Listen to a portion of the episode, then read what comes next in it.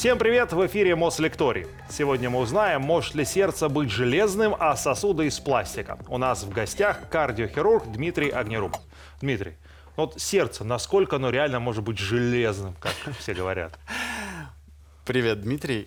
Во-первых, я начну тоже с такого заправского голоса, что я тоже бодрый, веселый и заинтересованный, а не уставший врач. Может быть сердце железным, естественно, но только в метафорическом смысле. Я что хочу сказать? Вот смотри, вот ты куришь, пьешь, гуляешь, ходишь куда-то, а сердце работает. Вот ты представь себе, все бы, что ты бы не сделал, сердце все перенесет. И в этом смысле, ну да, оно железное. При этом, мы должны понимать, что сердце, оно здоровается только потому, что там клетки. А они живые, можно сказать, что там немножечко есть железо. Но, в общем, это только метафорический план. По-простому, да, что такое все-таки сердце? И вот в этой гонке кто важнее? Мозг, голова, либо наше сердце? Сердце, по сути, это мышца. То есть не просто так называют ее сердечной мышцей и так далее, но она особенная мышца. Вот, например, бицепс, да, ты можешь им управлять. Это поперечно-полосатая мускулатура, называется так по-научному. А есть еще желудок у тебя, например. Это гладкая мускулатура. Ты, наверное, я так полагаю, не можешь управлять своим желудком и так давай-ка выводи все наружу, да? Ну там частично могу, но это уже не желудок. Да-да-да, вот. А сердце, в некотором смысле, оно уникальное, потому что, во-первых, оно может работать без тебя. Вообще, если, формально мы можем вытащить сердце из твоей груди, положить его в специальный раствор, и оно будет сокращаться, при этом, явно ты своей головой уже до него не достаешь. При этом ты своим, разумом, головой можешь замедлить или ускорить сердцебиение. Вот, например, перед этой лекцией я сидел и думал, вот сейчас будет лекция, сейчас я буду что-то говорить. Как ты думаешь, какая частота сердечных сокращений была? Наверное, она увеличилась. Да, штук 120, наверное, ударов в минуту. То есть я своей головой, при этом я же накручивал сердцу, все равно. Оно бы било сейчас 60 ударов в минуту, так качало. Дим, что ты переживаешь? Все хорошо. А я его разогнал. Не специально, конечно, но все же. Так вот, сердце уникально как раз-таки поэтому, потому что у него есть вот эта специфическая система спонтанной генерации импульса. Кардиомиоциты, вот это клетки сердца, они имеют особенную функцию или структуру. Не все. Сердце различаются на кардиомиоциты и атипические кардиомиоциты, это, в общем... Это клетки, название клеток. Да, это клеток, точно. Да. Любое сердце может запуститься только из-за импульса, электрического разряда, если хочешь.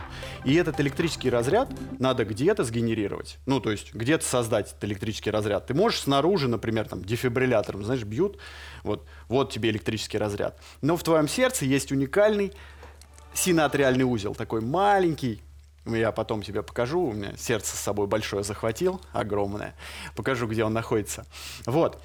И там есть участок, синоатриальная зона, она генерирует импульс, она сама запускает вот этот электрический ток. Есть такая особенность, кальциевый ток кальциевых ионов. Двигатель, Точно. Вот ты прямо сейчас хорошо ударил, прям в точку, как мы с тобой обсуждали. Да, это...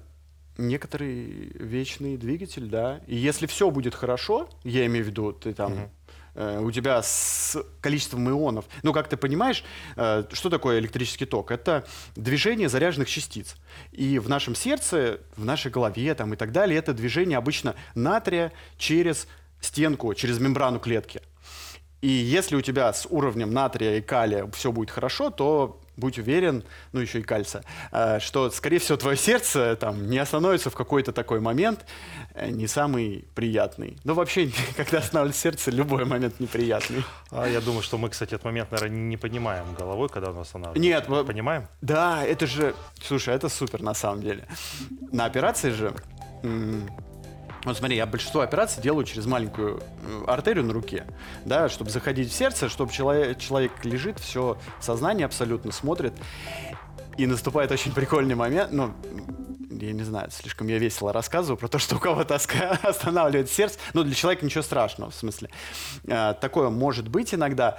В общем, сердце уже остановилось, когда, например, раздуваешь баллончиком специальным зону на шее, там, где сонные артерии находятся, да, чтобы их расширить, там, при атеросклерозе нужно баллончиком там додавить стенд.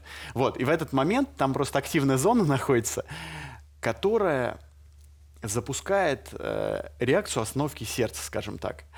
И вот момент, ты смотришь на монитор, там, значит, такая белая линия, так идет. А я хирург, я такой... Так, надо это... Я-то все это понимаю. Ну, я ожидаю до этого. При этом человек... Ну, обычно я же делаю там с медсестрой. Она тоже замолкает так, потому что мы все смотрим, когда начнется. Это же временная реакция. То есть ты раздул баллончиком, ну, нервы как бы отреагировали, да, сердце остановилось, но потом оно снова начнет. Как я тебе уже сказал, синаатриальная зона, она такая. То есть ее можно затормозить, но потом она снова начнет генерировать импульсы. А так все-таки вопрос, насколько максимум рассчитано вот сердце там, здорового на своем человека? Сколько вот оно может сокращаться произвольно, если не будет никаких внешних факторов губительных? Фу, это вообще... Это тяжело, вот это прям тяжелый, мне кажется, вопрос. Пока ты не умрешь, оно будет биться. Но вот, честно, да, если все с ним будет хорошо, я имею в виду, что не будет инфаркта миокарда, то оно, скорее всего, остановится уже потом. В общем, да, я бы сказал, что так. Так что теоретически, если ты вот хочешь прожить 170 лет, значит, оно будет биться. При этом, если оно не поражено, опять же, при большом количестве условий, что у тебя нормальный уровень натрия, калия там, в крови, кальция и не повреждено сердце. Да, кстати, ты спрашивал по поводу того, что важнее, мозг или сердце. Да. И это, ну не знаю, как ключевой вопрос. Мы еще потом можем обсудить, где душа у нас. Это шутка про то, что первокурсники говорят, что как вы можете разрезать сердце, там же душа. Души там нет, точно тебе говорю. Душа хоть в пятки в этот момент. Наверное. Наверное, да. Так вот, значит... Сердце живет где-то минут 6, я имею в виду... Вне организма. Ну, скажем так, да. И вот сердце, предположим, что такой момент случился, не дай бог, там, оно останавливается. Вот за первую минуту умрет мозг, а потом за следующие там, 6 и больше минут умрет сердце. Однозначно. Чтобы твое тело работало, сердце совершенно точно необходимо. Без него ничего не будет работать. Сердце как ну, биологический некоторый механизм. А чтобы как личность, наверное, да, мозг. Но это философский вопрос. Да, потому что есть люди, которые без мозга, но вполне себе живут. Мы таких тоже видели. А может ли человек родиться, например, с двумя сердцами? Потому что одно там, отказало, начинает работать второе. Вообще такие случаи были в практике? Да, вообще да, были. На самом деле это супер интересно. Естественно, причем может с двумя аортами, даже это основная артерия организма. В чем тут интерес? Кажется, да, интуитивно думаешь, хорошо, а у него вот два сердца. Вот одно остановится, а второе будет работать, все будет хорошо. Да? Ну логично как, так да, было бы, да. Типа у него запасной, ну, запаска есть, да, с собой, скажем так. При этом нет. Это две системы, они взаимосвязаны. Ну, как, знаешь, системы из трубочек в гидродинамике. Сообщающиеся сосуды. Конечно, они же сообщающиеся сосуды. Если где-то остановилось, оно перестает перекачивать. У нас же как во всем организме. За счет чего двигается кровь? Вот как ты думаешь? За счет градиента... Сердце пульсирует. Да. Оно что делает? Оно создает давление. И при этом, ну, естественно, за счет градиента давления из сердца, там, высокое давление в сердце, низкое давление, ну, ниже немножечко, давление в аорте. Потом еще ниже давление в артериях. Еще ниже давление в капиллярах и низкое давление в венах. То есть смотри, как происходит. Соответственно, из зоны высокого давления в зону низкого давления. Переходит. А если у тебя, прикинь, вот один насос работает, а вот здесь не работает, это сердце на себя все не выкачает из этого. Соответственно, они, в общем, преимуществ ноль, только патология развития. А почему сердце, оно расположено вот слева, да, у нас? Есть какое-то объяснение этому анатомическое? Или оно вообще не слева, потому что говорят, но слева, но смещенное к центру? Где оно на самом деле? Это вот комплекс органов, который находится вот тут.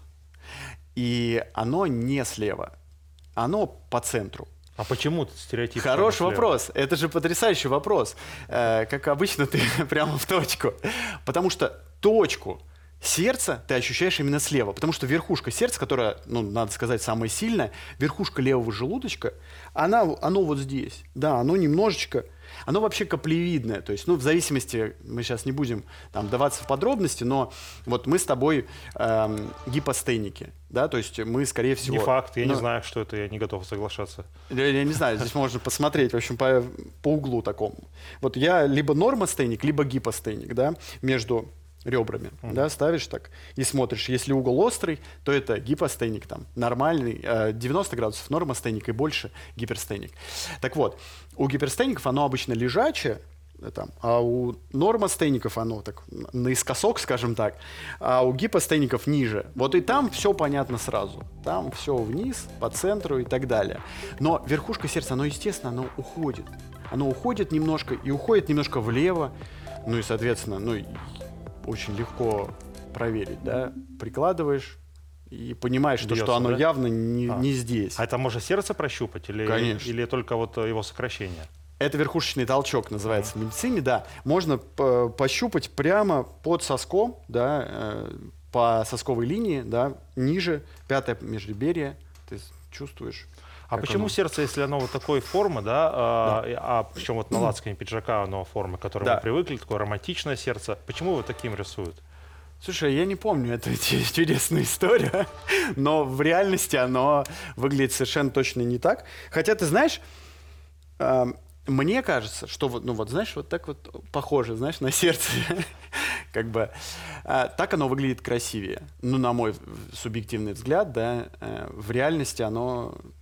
Но анатомические органы, честно говоря, некрасивые. Ну вот объективно скажем, да, все-таки это приятно там. О, у тебя сердце с двумя этими такими штучками. Хорошо. Да. А вот говорят, сердце болит. Да, вот, и почему оно болит? Что в этом сердце болит у нас? Если это мышца, мы все помним боль мышечную. Там, позанимался в зале. Это совершенно другая боль. Как вот болит сердце? Что там болит? В сердце, как и в любом другом органе, есть афферентный нейрон. Это, в общем, тот, который забирает информацию от органа. Нервная клетка. Да, нервная клетка, которая забирает информацию в головной мозг. И она должна чем-то активироваться, ну, запускать такой же электрический ток.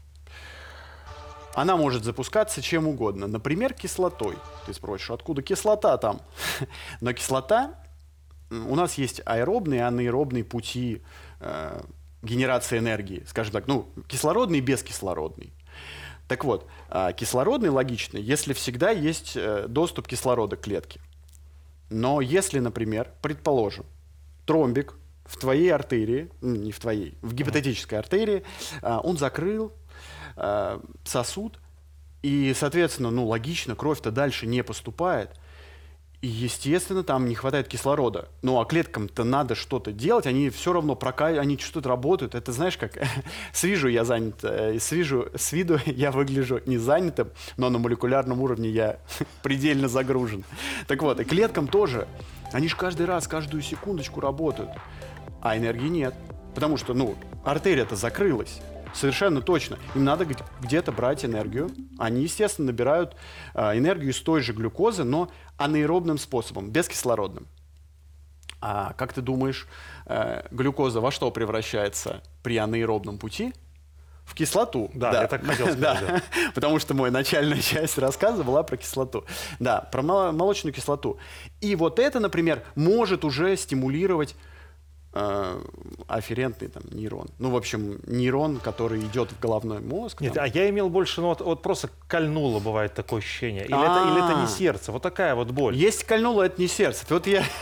Да, если кольнуло, скорее всего, не сердце. Даже смотри, вот тебе простой, понятный метод, как ты можешь понять, сердце это или нет.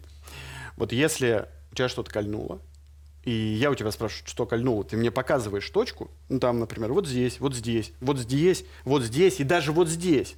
Это точно не сердце. Потому что обычно, когда болит сердце, при ишемической болезни сердца, ты не можешь указать точную точку. Ты можешь сказать, что это тяжесть, сдавление за грудиной. Ты можешь показать, что вот здесь где-то, вот. Обычно больные пациенты, да, они показывают как-то вот так. То есть они не могут локализовать эту точку. Ну, в этом есть некоторый интерес, да. Ну, и это клинические симптомы, если хочешь. Мы говорим про сердце, да, примерно понимая сейчас, какой у него ресурс. Но если вдруг, да, с ним что-то происходит, но оно ломается свое. Вот, можно ли заменить его искусственным? Сейчас такие технологии есть, полностью сердце заменяется. Искусственное сердце, тут можно несколькими путями обходиться. Вот, например, можно эндоваскулярно, то есть операцию через сосуды сделать, завести через артерию специальную штуку в сердце, которая, она называется импелла, она забирает кровь из желудочка и отправляет ее в аорту. Ну, то есть как насосик, да, такой. То есть не сердце все это отправляет, ну, сердце какой-то там объем отправляет свой, там, 10 мл, да, и все остальное делает вот эта штука, да, этот насосик. Но это временно, естественно. Как ты понимаешь, у человека находится что-то наружу выглядывающее. Это, естественно, инфекционное осложнение, это, естественно, ну, он явно никуда с ним не пойдет. То есть это через бедренную артерию уже заведено. Но это не совсем подходит под критерий искусственное сердце. Это просто какая-то, ну, мера. Это один из... Да, да, это, конечно, конечно. Это одно из мер. Есть еще один вариант экстракорпоральная оксигенация. В общем, забирают кровь, наполняют кровь кислородом снаружи и заводят эту кровь обратно. Это второй вариант. Это тоже пока пациент ждет сердце настоящее. Да, да, да, да, да, да, да. И есть еще аппараты, классические аппараты искусственного кровообращения, которые используются в кардиохирургии. Там комплекс сердце-легкие. То есть аппарат, который оксигенирует и качает кровь. Да? Но там, логично, нужна канюляция крупных сосудов. Ну, то есть в сосуды прям вшить, да, открытым путем, скажем так. И ты логично думаешь, что вот третий, какой же этап? Где же, Дим? Давай. Где вот этот какой-то вот прибор, который можно вместо сердца поставить? Да. Или такого нет? Есть. Есть два подхода на этот случай. Вообще, надо сказать, справедливости ради, наш исследователь Демихов то ли в 1937 году, что-то такое, в 1937 году как бы всадил собаке вот эти искусственное сердце, ну, то есть, условно говоря, две трубки, снаружи насос. И он качал. Собака прожила 12 часов. И вот с этого момента подумали, слушай, а можно? Получается, значит, можно, пусть и там в экспериментальных условиях, но можно сделать. Человеческий прогресс не стоял на месте. Выпустилась компания в США. Там прям сердце вот супер похоже, вот то же самое, вот как у нас, оно вживляется действительно туда, куда нужно. Наружу ничего не выходит. И заряжается еще и снаружи. То есть аккумулятором, который прислоняется, условно говоря, к тканям. А давай посмотрим вот на реальном примере, потому что сердце, так понимаю, ты принес к нам в студию. Я принес, да, к вам в студию. Сейчас оно у нас появится в руках. Давай. Магия телевидения, как я люблю говорить, сердце у нас появилось. То, о чем мы говорим. Да. Это вот американская разработка, это искусственное сердце, оно вот реально похоже вот на такое? Да, вот примерно такое же, но только смотри. Тут, понимаешь, тут должен быть принципиально другой механизм. В сердце оно же качает. Ударило, расслабилось, да? При этом мы понимаем, что во время того, как ударило, кровь имеет какую-то скорость. Когда оно расслабилось, кровь, условно говоря, на месте останавливается. И в этом ключевая проблема и идейная там... основок, почему нельзя там заменить его искусственным сердцем полностью. Потому что в момент, когда кровь останавливается, все эритроциты, тромбоциты и все клетки крови, они начинают слипаться, образуются тромбы. То есть, ну смотри, если тебе заменить один клапан в сердце, тебе всю жизнь придется пить разжижающую кровь препараты. Один клапан, представь, а тут теперь целая система в сердце, которая вся металлическая, она же не покрыта. А почему в сердце вот в настоящем эти тромбы не образуются, когда нет сокращения, а в искусственном образуются? Ну вот супер, ты все вообще самый правильный вопрос задаешь. Потому что есть эндокард. Это выстилка клеток, то есть это клетки сердца. Если в сосуде это эндотелий называется, в сердце это эндокард. То есть вот там, если я открою, да, у нас тут красивое сердечко внутри, вот там клапаны, они все покрыты, это они выглядят, да, фиброзные, там, из соединительной ткани, но они покрыты все специальными клеточками, которые, в принципе, не способны они отталкивают, если справедливость ради, там отрицательные заряд на поверхности мембраны, но это, в общем, если в науку вдаваться. В общем, просто они не дают прилипать к ним эритроцитам или тромбоцитам. А у металла такого нет, извини, он не живой, к сожалению. Чем-то покрыть его? Можно чем-то покрыть. Ну, совсем чем-нибудь невозможно покрыть. Да, это первое. Но, с другой стороны, смотри, как можно решить эту проблему. Да, сейчас я закрою свое сердце. Можно же сделать не периодическое сокращение. Можно же сделать ламинарный поток, то есть постоянный поток крови. А значит, смотри, если на секунду не останавливается, ну, естественно, меньше рисков того, что образуются тромбы. И так пошли, собственно говоря, все ученые, ну, разработчики, скажем так. Так наш же организм привыкает к тому, что порциями идет кровь, а в искусственном сердце это все одним потоком. Как мы с этим уживаемся? Ну, нормально. Нормально, да. При этом, ну, для меня это, конечно, вообще мне интересно как исследователю, потому что у меня же есть стартап небольшой, мы там делаем браслетики для остановки кровотечения, но ты вот представь, как интересно было бы зайти вот в эту среду, да, то есть там, мало того, надо какие-то лопастной насос сделать, да, как его сделать, чтобы там не останавливался вот эта притягивающая сила сделать, ну, это интересно, да, плюс... там, сделать так, чтобы тромбы не сели и не останавливались так. Как сделать так, чтобы он ламинарным был, этот поток? Ну, это супер интересно. Меня больше волнует, как с этой зарядкой спать на груди. Вот что там, Lighting и USB 3, Type-C. Слушай, ну, как говорили, американская эта разработка, там его надо подзаряжать, да. При этом, ну, мы понимаем, что кожа имеет, как бы, препятствует прохождению тока. Да, по этой причине, там, например, можно не умереть, когда вставил этот гвоздь в розетку. Потому что есть сопротивление. Так не делайте, да, я сразу скажу. У кожи высокое сопротивление. Да, и, соответственно, лучше обмазывать, там, намазывать гелем специальным проводным.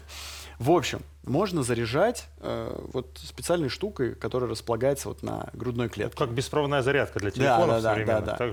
При этом, ну вот, во всяком случае, как заявлено производителем, там от 1 до 2 часов. Это не супер... Ну как, знаешь, вот я тебе сказал самую главную проблему. Вот ключевую проблему в том, что тромб может образовываться. Даже скорость чуть-чуть падает. Представляешь, это же значит, образуется сладж-феномен, эритроциты склеиваются и чего. А если вот сломается это сердце, вот его сделали тебе, ну, ученые, тебе его вживили, оно сломается, ты это сразу поймешь или те, кто сигнализирует заранее? Ну, ты сразу поймешь, что неправильно ты сказал, то есть ты об этом вообще успеешь понять или нет? Какой-то сигнал поступит тебе на часы, на планшет, что сердце... Если ты, кстати, часы... Нет, слушай, это очень интересно. Нет, на часы не будет. Потому что часы регистрируют некоторую электрическую активность сердца. По идее, нет. И ЭКГ у тебя не будет. Представь себе, сердца-то нет, никто не генерирует электрические импульсы. Давай внутрь сердца заглянем, раз оно сейчас у тебя в руках находится. Давай поговорим о проблемах, которые могут быть у человека с сердцем, вот на примере вот того, что происходит внутри. Да. Давай мне вот крышечку, вот я подержу. Сейчас я тогда поочередно буду раскрывать и показывать. Смотри, вот мы открыли верхнюю часть, да. Понятно, что вот эта так большая артерия, это аорта. Справедливости ради, это здесь она красненьким нарисована, и на всех плакатах она нарисована красненьким, но в реальности она бледно-желтая. Но для удобства, чтобы ты понимал, и я понимал, ну, как студент... Тут артериальная кровь, там венозная. Да, но в реальности она ничем не отличается. Нет. Бледно-желтый, вот один этот развенчание мифов.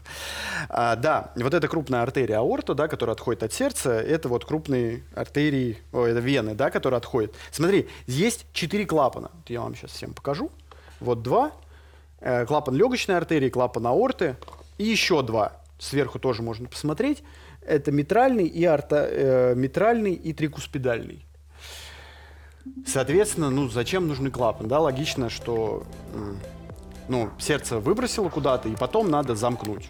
Чтобы назад кровь не пошла. Да. Вот для этого нужны клапаны. И это очень интересно, как бы, потому что вот при ишемической болезни сердца, если, например, инфаркт миокарда развивается, например, в огибающей артерии или правой коронарной артерии, в общем, опять медицинская часть, могут оторваться папиллярные мышцы. Это вот такие штуки, которые держат вот эти хорды. То есть вот эта хорда прям отрывается? Покажи, как это происходит. Ну вот условно она крепится к мышце. Вот здесь вот папиллярная мышца находится. Она крепится, эта мышца отмирает, она отрывается. И тогда клапан, ну как клапан, да, что из себя представляет? Такой ковшики, да, условно. И этот ковшик вместо того, чтобы там, закрываться плотно, он так фук. И в момент, когда сердце нагнетает, там давление, оно же, ожидается, что здесь все закрыто, а тут получается открыта одна часть, и это регургитация, то есть обратный заброс от этой крови. А для человека это неэффективный выброс. Ну, все очень просто. Какие еще болезни могут быть? Вот можем показать вам буквально, что происходит с сердцем. Да, ну смотри, вот здесь артерии, это вот правая коронарная, это огибающая артерия, да. Это артерии, которые снабжают само сердце. Да. Всего три артерии, скажем так, их всего две, левая коронарная и правая коронарная артерия. К венам, артериям, которые несут кровь по сердцу, что может происходить с ними и какие-то болезни это вызывает? Да, самое частое это ишемическая болезнь сердца, атеросклероз. Из-за этого атеросклероза забиваются, закрываются артерии. Их всего две, как я сказал. То есть вот эти артерии, они, соответственно, в тромбах, и часть сердца отмирает, про что мы говорили. Да. Ну, сначала обычно они, как развивается атеросклероз, он же последовательно, там немножечко, чуть больше, атеросклеротическая бляшка увеличивается, и человеку не хватает крови, сердцу не хватает крови, возникает вот эта боль за грудиной, про которую мы с тобой вначале говорили. А инфаркт – это же уже критическое состояние, скажем так. Это когда артерия закрылась совсем. То есть там не 10%, не 5%, вообще никаких процентов нет. То есть вот. В основном это ишемическая болезнь сердца. Но бывает, что я часто говорю пациентам, фибрилляция предсердий или мерцательная аритмия. Это когда вот эта часть, это верхнее предсердие, здесь ушко левого предсердия. Ушко левого предсердия, там могут накапливаться тромбы, когда предсердие не бьется, как оно должно. В норме же, как оно делает. Верхние камеры сердца, нижние камеры сердца, верхние, нижние. Но бывает так при мерцательной аритмии, что верхние камеры, они вот так вот делают, вместо того, чтобы нормально сокращаться. Это называется мерцательная аритмия. Мы говорили про сердце, про искусственное, поняли его проблемы. Но ведь можно взять сердце не только от человека. Можно взять сердце, например, от свиньи. Я знаю, что такие эксперименты были, и пересаживали человеку свиное сердце. И это гораздо интереснее. Как помнишь, я тебе рассказывал, какие пути вообще есть замещения сердца? Человеческое, искусственное и теперь свиное сердце. Ну, почему свиньи? Потому что, геном похож. Однако же сразу скажу, что у той свиньи, от которой пересадили сердце, у нее был изменен немножко геном. Там 9 участков генома были изменены. Карт-терапия есть такая очень интересная. То есть специально свинью подготовили к этому? Да, точно. Ее вырастили, подготовили только специально для того, чтобы можно было потом пересадить. Потому что, естественно, орган, он хоть и гомологичен, но мы не можем пересадить от млекопитающего просто так напрямую. Потому что, во-первых, наша иммунная система начнет сразу на это реагировать. Очень логично. Знаешь, мы не привыкли к тому, чтобы нам что-то пришивали чужое. Тем более от вообще млекопитающего. Ну, в смысле, от другого. Да, от другого человека мы не привыкли. Что там говорить от свиньи. Значит, его, это сердце подготовили. 9 генов специальных активировали, чтобы это сердце не так сильно реагировало, на него реагировала иммунная система человека. Пересадили, все было хорошо. 30 дней все хорошо. После этого он прожил еще 30 дней, в общей сложности 60 дней. И после этого человек умер. Значит ли это, что это плохо? Нет. При этом, 60 дней – это очень даже неплохой мост. За это время можно подобрать донора. Поэтому я считаю, что это прям большой прорыв. Окей, мы разобрались с сердцем. Поговорим еще про какие-то вещи, которые связаны с сердцем. Многие знают, что есть такое давление. Да? Вот есть оно у меня там 120 на 80. Что это такое давление? На что оно влияет? Где оно формируется? Высокое, низкое? Да, смотри, есть разное давление. сердечная, артериальная, капиллярная и венозная. Но то, что замеряют у нас на руке. Это только это артериальная, да. Все, естественно, за него переживают, потому что сейчас бич современности, да, куда ни скажи, у меня давление высокое. Артериальная гипертензия, да, если по-простому говорить. То есть повышенное артериальное давление. При этом мы понимаем, что оно формируется из трех как бы частей, да. Сердце, частота сердечных сокращений и сопротивление сосудов. То есть артерии твои, они как-то там подрабатывают, скажем так, помогают, чтобы там пропихнуть весь объем крови через капилляры. В этом участвуют и сердце, и сосуды, соответственно. Так, ну вот есть норма, там 120 на 80, да, например, у всех она разная. Так в чем причина того, что она высокая, низкая, и к чему это ведет высокое и низкое давление? Ну, низкое, да, низкое давление. Проблемы нет, если оно у тебя нормальное. При этом, я тебе даже больше скажу, если оно у тебя повышенное, скорее всего, ты об этом даже не знаешь. Ты об этом не знаешь, никто об этом не знает. Вот знаешь, многие говорят, что у меня что-то в голове как-то болит, наверное, давление. Да, говорят. Да. Ну, ведь правда, да. При этом, если посмотрели за этой группой пациентов, вообще никак не коррелирует с уровнем давления, то есть никак вообще не связано. При этом люди, у которых давление за 200, могут... такие, да и нормально, разве я должен что-то ощущать? То есть, понимаешь, ну, нет прямой связи. При этом мы совершенно точно уверены, если долго давление будет повышено, это высокий сердечно-сосудистый риск. То есть у этого пациента совершенно точно чаще будет развиваться ишемическая болезнь сердца, у этого пациента чаще будет развиваться там инсульт, инфаркт. Окей, а тогда пониженное долгое время давление? Это риск, второй риск по повышенному давлению. Знаешь как, твое сердце и весь твой организм – это постоянная такая система, как это сказать, постоянно сбалансированная система. Если у тебя долго пониженное давление, твой организм будет, естественно, его стараться повышать. И приведет это, знаешь, к чему? К повышенному давлению только через 10 лет. Хорошо. В общем, все дороги идут туда. Хорошо. А может что-то вот снаружи организм спровоцировать? Не знаю, там люди пьют кофе. Кто-то говорит, что оно повышает давление, кто-то понижает, кто-то хорошо для сердца, да, кто-то плохо.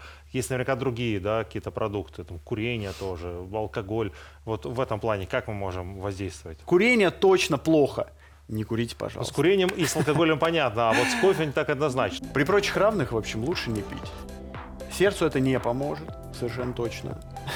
Ну, а дальше решай сам, как там печень, поможет ей или нет. Кофе и шоколадка вот сверху. Ну, шоколад, слушай, это приятно. Давай так, разберем сначала это, знаешь как, ну, тебе же нравится шоколад? Да. Мне нравится шоколад. Я бы его не исключал бы из рациона, из своего. Я бы совершенно точно наслаждался бы им. При этом, ну, понятно, если человек страдает ожирением там и так далее, у него куча проблем, ну, да, придется исключить, но это не потому, что его надо исключить именно шоколад, вот не ешь. Будь грустным. В целом нужно, да, сократить потребление калорий. Кофе. Кофе. Все вообще супер неоднозначно. Большинство исследований говорят, что типа от 2 до 4 ничего страшного. Чашек кофе. А, я думал, днем от 2 до 4. Нет, от 2 до 4 чашек типа ничего страшного. При этом в кофе содержатся антиоксиданты, которые помогают, там, снижают риск онкологические заболевания. А вот если ты выпил кофе, у тебя сердце, говорят, выскакивает из груди, это из-за кофе или это из-за чего-то другого? Ну не пей кофе. Нет, я не про себя, я в целом, говорят, вот выскакивает из груди это сердце, когда ты выпиваешь кофе, оно разгоняется. Это из-за кофе или это с чем-то другим связано? Да, кофе, да, конечно. Оно оказывает именно такой эффект. И да, после него возникает тахикардия. Обычно еще это возникает у людей, которые много пьют, ну, подряд несколько чашек кофе. И, конечно, это совершенно точно не оказывает никакого положительного влияния. И, опять же, смотри, у пациентов, у кого есть уже ишемическая болезнь сердца, ну, логично предположить, что им повышение частоты сердечных сокращений не сыграет на пользу. Ты здоровый, веселый, бодрый, хороший, поэтому ты пей сколько хочешь. Хорошо, спасибо. А тогда в другую сторону. Да, мы говорили про профилактику, и хотелось бы еще про это поговорить. Да. Начнем с питания, потом там, спорт, другие нагрузки. Насколько вот, питание может поддержать сердце? Кофе, я понял, а остальные продукты? Да, смотри, самый главный принцип наверное, это супер вообще. Сбалансированное питание. Все. Все, что придумывают. Ешь зеленые овощи. Нет, они должны быть красными. Если ты ешь 400 грамм овощей в день, супер, ты молодец. Скажи себе, молодец, ура, я не буду болеть.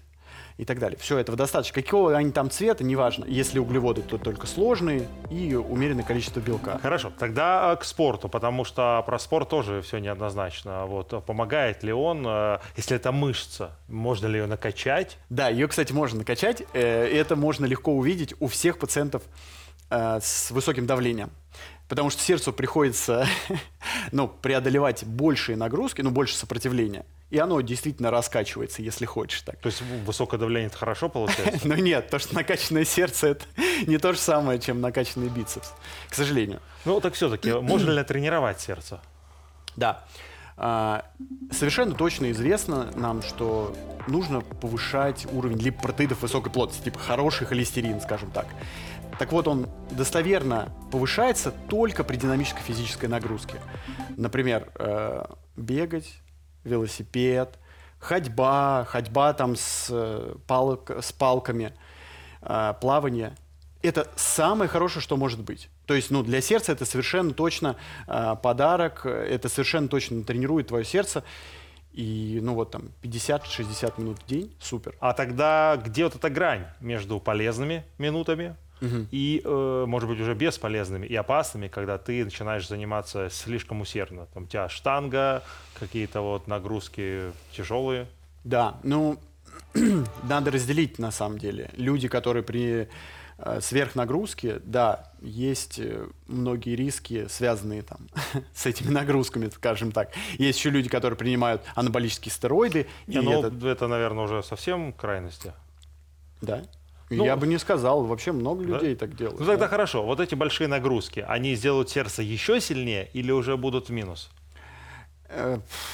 Я думаю, что все в пользу. Смотри, если ты достаточно пьешь, соблюдаешь режимы труда и отдыха, все у тебя будет хорошо.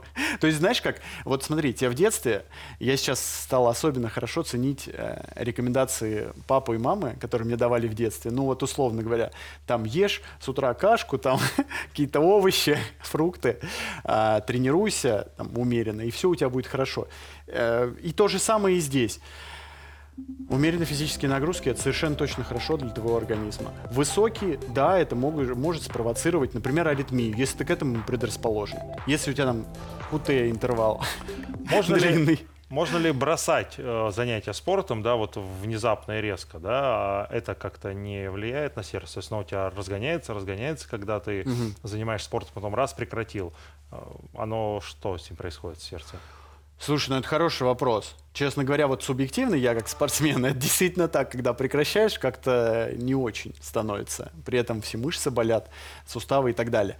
А сердце, оно что же реагирует? Оно, смотри, ты привык к какому-то уровню нагрузки физической, потом ты снизил, потом ты решил снова пойти на тренировку, а сердце-то уже немножечко откатилось назад, и тот же уровень нагрузки, который ты нормально переносил до этого, теперь дают повышенную нагрузку, и сердце, и ты чувствуешь одышку гораздо больше. Поэтому, если ты постепенно войдешь потом в спорт, ничего страшного не будет. Мне просто интересно, ты тренируешься, когда у тебя пульс учащается. Да? Хорошо. А мы с тобой вначале говорили, что у сердца есть некий ресурс там, условно, миллион сокращений. Ты же их все израсходуешь быстрее. Нет, сердце для того и существует. И вообще вся наша система, она для того и существует, чтобы когда-нибудь ускоряться, а когда-нибудь замедляться. При этом и весь расчет, который я тебе говорил, там 9 миллиардов сокращений, это же усредненное. Условно говоря, ты когда ночью спишь, у тебя, скорее всего, частота сердечных сокращений там 58. У меня, например, ночью 52-50. Я спортсмен, да, у меня ночью 50 ударов в минуту. А днем я могу разогнаться там 100 и так далее. При этом среднее количество будет такое же, как у любого здорового человека. Поэтому я бы вообще на этот счет даже не задумывался, не запаривался, жил бы спокойной жизнью, соблюдал там, определенный уровень еды, потребления пищи. Хорошо. Мы поговорили про сердце, но ведь кардиохирурги не только сердцем занимаются. Еще вся система, которая кровь гоняет, это сосуды. И вначале программы я заявил, а могут ли быть сосуды из пластика? Вот, давай сразу к этому. То есть сосуды, в отличие от сердца, можно полностью заменить или нет? От свиньи пересадить, не знаю, откуда еще, от донора же их не пересаживают. Ну, да, в этом особо нет такой необходимости. В принципе, там так все не застаивается. То есть, условно говоря, в аорте там все постоянно течет. Там нет проблемы тромбов. Да? Там можно и пересадить какой-то искусственный трансплантат, и ничего с ним не станет. Мы, кстати, ведем разработку. Это одна из ветвей направления моего стартапа. Мы собираемся из полиуретана заместить там протез брюшной аорты. То есть аорта — это самая крупная артерия, да, она проходит от сердца, вот идет, потом в брюхо заходит брюшная аорта и потом уже разветвляется. Вот этот участок, он брюшной аорты, он, естественно, под высоким давлением, и чаще всего там возникает аневризма, вот, расширение этого участка. И его действительно протезируют. Его долгое время протезировали только открытым путем, заменяли, то есть разрезали, заменяли на искусственную часть, да, пластик, если хочешь. То есть пластиковые вены, полиуретановые, да. Ну, не вены, артерии. Вены, ну, да. Ну, для нас вены, артерии, да, это плюс-минус, да. Да, но сейчас же, смотри, сейчас большую часть операций делают стенграфтами эндоваскулярно. То есть заходят также через артерию на ноге и меняют условно. Артерия-то остается своя, да, расширенная, там, побитая, скажем так. При этом каркас выстилают из металла и политетрафторэтилен. Ну, в общем, это такой специфический материал. То есть такой киборг получается. У него половину тела настоящее, половину из пластика. Ну да, смотри, нам же надо исключить вот этот мешок расширенный, кусок аорты. Его надо как-то исключить. При этом неважно, что будет являться стенкой, что достаточно, она должна быть крепкой и там нормально, не сажать на себя тромбы, условно говоря. Вот эти характеристики. А как мы заведем этот протез, это уже не важно. Раньше, да, открыто только разрезали, меняли кусок аорты. Сейчас эндоваскулярно вот через сосуд заводят и ставят вот металлический каркас, и на него политетрафторэтиленовую пленку. Хорошо, а мы вот часто слышим, да, там про одну из болезней, говорят, у меня там проблемы с сосудами. Ну, вот просто такая фраза, проблемы с сосудами. Это про что говорят? Какие у нас могут быть с ними проблемы, кроме вот того, что надо заменить вот часть аорты на что-то пластиковое? Про это обычно не говорят. Да. Я не знаю. Проблемы с сосудами. Что это за проблемы такие могут с ними быть? Давай так, в целом, какие могут быть проблемы у нас с сосудами? Самая частая проблема... Ну, ты с ней точно не сталкивался, потому что ты еще молодой. Но обычно после 50 лет у мужчин, да, у женщин чуть постарше, после 55 лет возникает атеросклероз. Он постепенно начинает убивать артерии. И потом у кого-то болит сердце, у кого-то болит нога, и есть перемежающая хромота. Многие взрослые люди не могут пройти больше 100 метров. Начинает болеть в мышцах на ногах. С этим, естественно, мы тоже помогаем. Или у кого-то начинает, с одной стороны, неметь лицо или руки и так далее. А это с чем связано? С сонной артерией, которая проходит, идет к голове, прошу прощения. Да? Вот это, на мой взгляд, самый частый. Это знаешь как? Когда ты врач, ты видишь в основном больных пациентов, и пациенты примерно больны одним и тем же. Поэтому можно ненароком подумать, что все люди больны и болеют одним и тем же. Хорошо. Но хочется как-то на позитиве все-таки завершить нашу программу. Вот несколько, кратко рекомендаций, чтобы ваше сердце, ваши сосуды прослужили вам как можно дольше, и как можно позже, вы, не дай бог, обращались к специалистам. Что людям нужно делать? 1, 2, 3 по пунктам. Первое. Еда. Сбалансированное питание, как мы с тобой обсудили. Второе. Умеренные физические нагрузки. Лучше кардионагрузки. Соответственно, бег, плавание, ходьба, велосипед. Третье. Режим труда и отдыха. Спим больше 7 часов, желательно 8 часов. 4-е – это снижение стресса. Не работать врачом, например. Хорошее. Нет, врачи. Ладно. На грустной ноте же нельзя заканчивать.